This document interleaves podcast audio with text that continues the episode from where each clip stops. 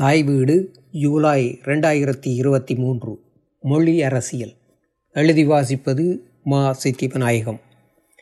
மொழி மனிதன் உருவாக்கிய அரிய கலை. மனிதனை பிற உயிர்களிலிருந்து வேறுபடுத்தி காட்டுவது மொழி. மனிதன் தன் உளக்கருத்துக்களை பிறர்க்கு உணர்த்த பயன்படும் கருவியே மொழியாகும். அந்த மொழியானது வெறும் கருத்துக்களை மட்டும் உணர்த்துவதில்லை. மக்கள் ஒருவரை ஒருவர் தெரிந்து கொண்டு ஒரு சமுதாயமாக வாழவும் அது வழி செய்கின்றது. மொழி மக்களின் நாகரிகம் கலாச்சாரம் பண்பாடு மரபுகள் வழிவழியாக தொடர்ந்த தொடர்ச்சி இவற்றை அடுத்த தலைமுறையினருக்கு கொண்டு சேர்க்கின்ற பாரிய பணியினை செய்வது. மக்களின் அனைத்து செயல்களுக்கும் அடிப்படையாக விளங்கி மக்களையும் சமூகத்தையும் இணைக்கின்ற ஒரு பாலமாக திகழ்வது மொழி. மொழியானது மக்களின் குரலில் பிறந்து செவிக்கு உணவாகின்ற ஒரு ஒலிநிலையாகும். பேசுவோர் அதனை கேட்போர் என்ற இருவருக்கும் இடையே ஒருவரது உணர்ச்சி பாங்கினை மற்றவரின் கருத்துக்களோடு பொருந்தச் செய்வது மொழி. உலகின் மிகச்சிறந்த பண்பாடும் கலாச்சாரமும் மிக்க தொன்மை கொண்ட மொழி நம் தமிழ் என்பதை தயக்கம் எதுவுமற்று நாம் சொல்லி மகிழ்பவர்கள். அதற்கு பல வரலாற்று சிறப்பு காரணங்கள் உண்டு. அதில் முதன்மையானது நம் பேரன்பிலான உறவு முறைகள் என்பதில் சந்தேகமில்லை. பண்டைய கூட்டு குடும்ப வாழ்க்கை முறை மெல்ல மெல்ல நம்மை விட்டு கைவிலகி போனாலும் கூட இன்னமும் தமிழர்களின் மொழியினப்பற்றும் பாசமும் அடியோடு நம்மை விட்டு போகவில்லை. உலகின் முதல் மொழி மற்றும் மூத்த மொழி நம் தமிழ்தான் என்பதை பலரும் ஆய்வுத்தரவுகளோடு மெய்ப்பித்து வருகிற நாட்கள் இது. கிறிஸ்துவிற்கு முன்னதாக பல்லாயிரம் ஆண்டுகளுக்கு முன்பிருந்தே தமிழ் மொழி இருந்ததற்கான ஆதாரங்களை பலரும் பேசுகின்றார்கள் பதிவு செய்கின்றார்கள். உலகின் பல்வேறு பகுதிகளில் அகழாய்வுகளில் கிடைத்த கல்வெட்டுகளில் பெரும்பாலும் தமிழ் மொழியே இருக்கிறது என்கிற செய்தி மகிழ்வானது.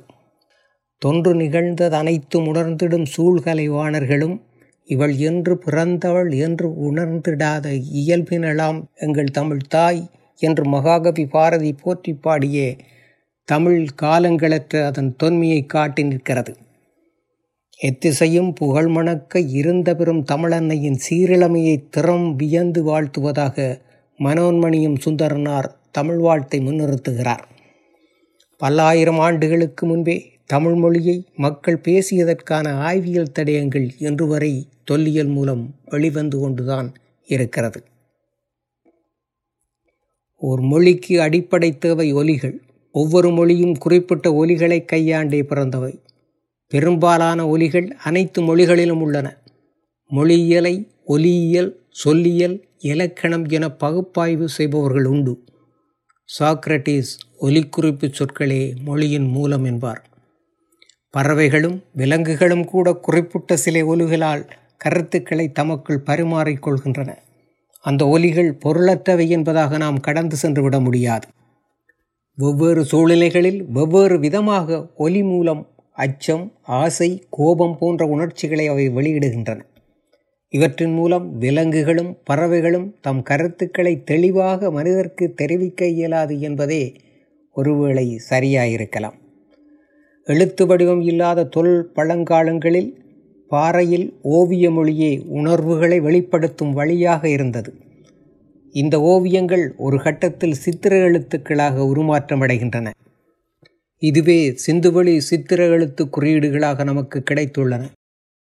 அண்மைய வருடங்களில் வெளியாகி முன்னே உள்ள மொழி அரசியல் உட்பட பலவற்றை கேள்விப்படுத்திய புத்தகம் சேப்பியன்ஸ் இது ஒரு மனித குலத்தின் சுருக்கமான வரலாறு என்றே அறிமுகப்பாக்கப்பட்டிருக்கின்றது ஓர் இஸ்ரேலிய யூத இன வரலாற்று விரிவுரையாளனான யுவால் நோவா ஹராரியவர்களின் சாத்தியக்கூறுகளான வரலாற்று தேடலில் எம் பண்டைய சரித்திர பதிவுகள் அனைத்தும் கேள்வியாக்கப்பட்டுள்ளன. எது மனிதனை சிந்திக்க வைக்கிறதோ அதுவே எழுத்தின் பணி. அந்த வகையில் அது எம்மை சிந்திக்க வைக்கின்ற ஒரு படைப்புத்தான். ஐம்பது மொழிகளுக்கு மேல் மொழிபெயர்க்கப்பட்டு கோடிக்கணக்கானோர் நுள்ளங்களை கவர்ந்த புத்தகமாக அது பேசப்படுகிறது. எம்போன்ற பொது வாசகர்கள் இந்த புத்தகத்தை கொண்டாடி மகிழ்கிற பொழுது ஆய்வாளர்களும் வரலாற்று பெரு ஆசான்களும் மத போதகர்களும் அதனை கடுமையாக விமர்சிக்கின்றார்கள். மூன்று முக்கியமான புரட்சிகள் தான் மானிடகுல வரலாற்றின் பாதையை செதுக்கியது என்கின்றார் அதன் ஆசிரியர்.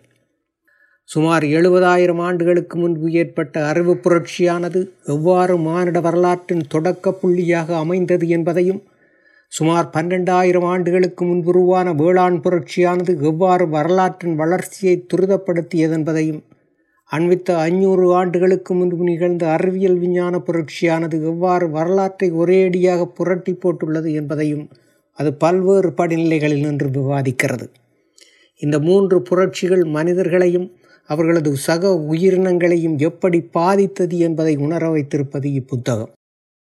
கூனி குறுகி நான்கு கால்களிலிருந்து விலங்கு படிப்படியாக நிமிர்ந்து இரண்டு கால்களும் இரண்டு கைகளும் கொண்டதாக எழுந்து பரிணாமம் பெற்றதுதான் மனிதத்தின் தலை நிமிர்வு நிமிர்ந்த மனித மூதாதைகளான சேப்பியன்ஸ்கள் கிழக்காப்பிரிக்காவிலிருந்து அரேபிய தீவகற்பத்துக்குள்ளும் யுரேசிய பெரும்பகுதியிலும் ஆசிய பகுதிகளிலும் எவ்வாறு பரவலடைந்தன என்பதை பேசுகிற வரலாறு அது. ஏற்கனவே பரிணாமமடைந்த நியண்டதல்கள் கோமோ எரெக்ஸுகளோடு சேப்பியன்ஸ்கள் பொருதியும் புணர்ந்தும் அவற்றின் அடையாளங்களை அழித்து அவற்றையும் சேப்பியன்ஸ் ஆகி போகச் செய்த பெரும் துரோக வரலாறுதான் இந்த மொத்த உலகம் என்று அது பேசுகிறது. இவர்கள் தமக்குள் எதை பேசினார்கள்? எந்த மொழியில் பேசினார்கள் என்பது புரியா புதிர். ஆனாலும் மொழியை பயன்படுத்தும் உத்திதான் சேப்பியன்ஸ்களுக்கு மிக பயனுள்ளதாக அமைந்துள்ளது என்பதும் அதுவே அவர்களின் வளர்ச்சிக்கு பெருமளவில் உதவியதுடன் பிற உயிரினங்களிலிருந்து அவர்களை வேறுபடுத்தும் முக்கியமான காரணிகளுள் ஒன்றான உயிரியல் இயல்பாகவும் இருந்ததென்பதும் பேருண்மை. சூழ்நிலைக்கேற்ப சேப்பியன்ஸ்கள் தம் உணவுகளை தேர்ந்தார்கள். கரையான்களை தோண்டி எடுத்தனர். பெரிப்பழங்களை பறைத்தனர். கிழங்குகளை நிலத்தினடியிலிருந்து பிடுங்கினர். முயல்களை பதுங்கி பிடித்தனர். காட்டெருமைகளையும் மாமுத்துகளையும் வேட்டையாடினர். உண்மையில் சேப்பியன்சர்கள் நல்ல வேட்டைக்காரர். பண்டைய சமூகம் அமைதி காத்த சொர்க்கம் அல்ல அவர்களின் வாரிசான நாமும் இத்தவரை அயலுள்ளவனை வேட்டையாடுவதில் அழித்தொழிப்பதில் வல்லவர்கள்தான். வேட்டையாடிகளின் சந்ததியான இன்றைய சேப்பியன்ஸ்கள் வேளாண்மைக்கு மாறி தங்களை தக்க வைத்த பின் மொழியரசியல் பேசி ஒட்டுமொத்த உலகமும் தன்னுடையதென்றே போர் புரிந்து வருகின்றது. இன்றைக்கு பெரும் தேசிய அரசியலின் முக்கியமான ஒடுக்குமுறையாக மொழி ஏகாதிபத்தியம் இருக்கிறது. இலங்கையில் நடைபெற்ற பெரும் போர்கள் மொழியின் பேரால் அது சார்ந்த இனத்தின் பேரால் நடைபெற்றவைதான். உலகெங்கும் மொழிப்போர்கள் லட்சோப லட்சம் பேரை கொன்று தின்றபடியே இன்னமும் தொடர்கின்றது. அறிவியல் முறைப்படி மொழியை ஆராய்வதற்கு வழிகாட்டியவர் ஜெர்மானிய தத்துவவாதியான கேர்டர் என்பவர் ஆவார் இவர் மற்ற எல்லா உயிரினங்களிலிருந்தும் மனித குலத்தை வேறுபடுத்துகின்ற மனித மாண்பே மொழிதான் என்பதை வலியுறுத்தியவர். மனிதனிடம் அமைந்த மகத்தான அறிவியல் தூண்டுதலின் விளைவே மொழியின் தோற்றத்தின் மூலம் என்று வாதிட்டவர் அவர்.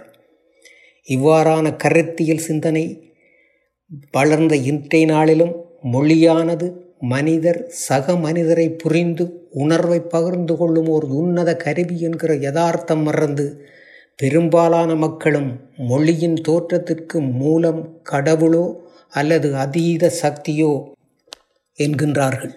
இன்றைய உலகம் கொண்டிருக்கிற இத்தகு மொழி அரசியல் முற்றிலும் அறிவியலற்ற ஆபத்தானது வெறுமனே ஆதிக்க நோக்கங்களுக்கானது.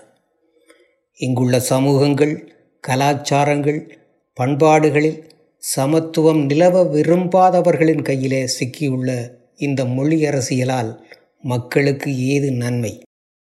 நன்றி.